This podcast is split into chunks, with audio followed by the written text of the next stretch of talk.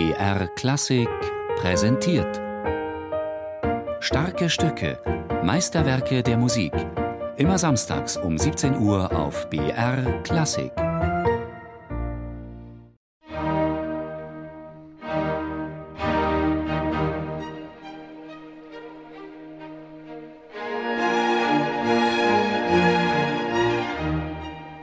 Am Anfang ein Pochen, unregelmäßig, als stolpere ein Herz. Ein Fall für den Kardiologen? Mitnichten. Dieses Herz stolperte vor Sehnsucht. Dass das die Musik eines jungen Mannes ist, eines 23-Jährigen, den es mächtig zart drängt, wohin, wer weiß, man würde es vermuten, auch wenn man nicht um die Fakten wüsste. Obwohl, das Jahr 1779 ist für Mozart zunächst einmal das genaue Gegenteil des Hinausfliegens in die Welt, das diese Musik sich zu wünschen scheint. Am 15. Jänner ist Mozart von der katastrophalen Paris-Reise endlich nach langem Zögern und mit maximalem Widerwillen nach Salzburg zurückgekehrt. Aber man muss sich bescheiden. Zwei Tage nach der Rückkehr wird Mozart als Hoforganist wieder in den Dienst des Salzburger Fürstbischofs genommen. Beginn einer an äußeren Ereignissen armen Zeit. Doch in der Musik dieses Jahres hört man, wie Mozart das verarbeitet, was er von der Reise mitgebracht hat, menschlich wie kompositorisch. Wie das hier, das schönste Mannheimer Crescendo in seinem ganzen Werk.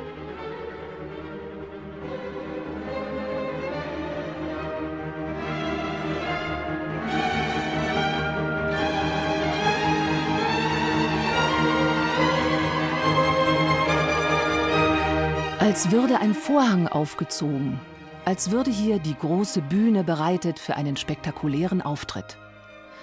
Doch wäre Mozart nicht Mozart, täuschte er nicht unsere Erwartungen. Denn als die beiden Solisten dann auftreten, tun sie das überhaupt nicht spektakulär. Im Gegenteil. Hier scheint etwas aus einem Traum zu erwachen, erst allmählich zu sich zu kommen.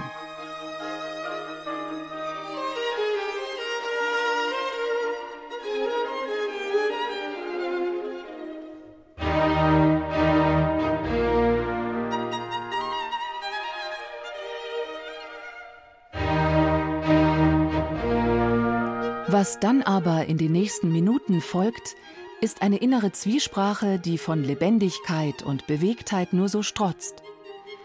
Doch ist bei allem Fragen und Antworten, bei allen Behauptungen und Einwänden, die die beiden Soloinstrumente einander zuwerfen, nicht die geringste Trennung, meint Anne-Sophie Mutter.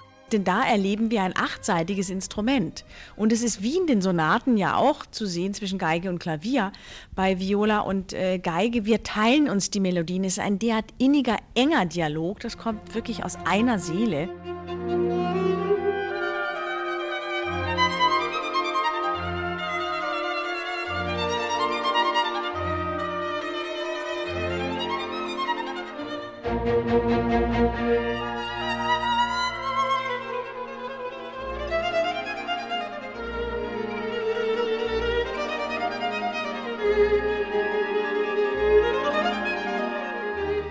Da ist er wieder, dieser Sehnsuchtston, diese Mischung aus Glück und Schmerzlichkeit. Doch während der erste Satz der Sinfonia Concertante immerhin in zarter Hochstimmung ausschwingt, verliert sich der langsame Satz in schwebende Traurigkeit. C-Moll, Mozarts kummervollste, bedrängteste Tonart.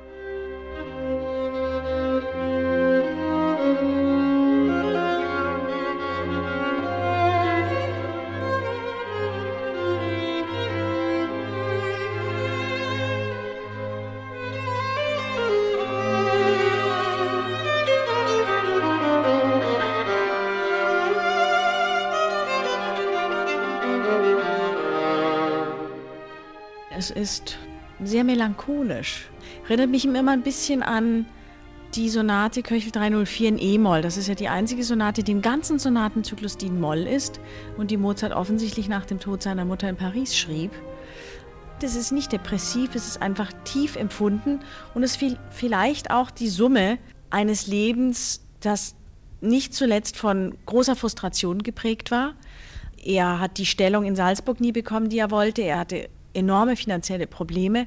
Seine Beziehung zu seinem Vater war zwar von großem Respekt geprägt, aber letzten Endes hat sein Vater ihn ja nie in Ruhe gelassen.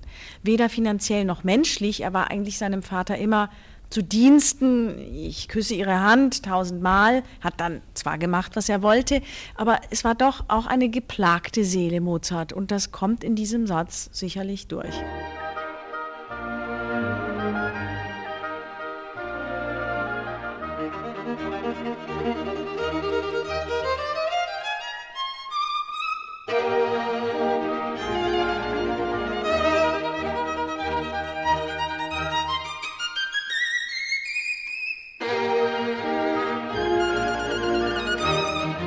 Am Ende scheint das Presto-Finale solcher Seelennot heiter entfliehen zu wollen. Ein Himmelsflug. Icarus Mozart entkommt ein weiteres Mal. Und wir entkommen mit ihm.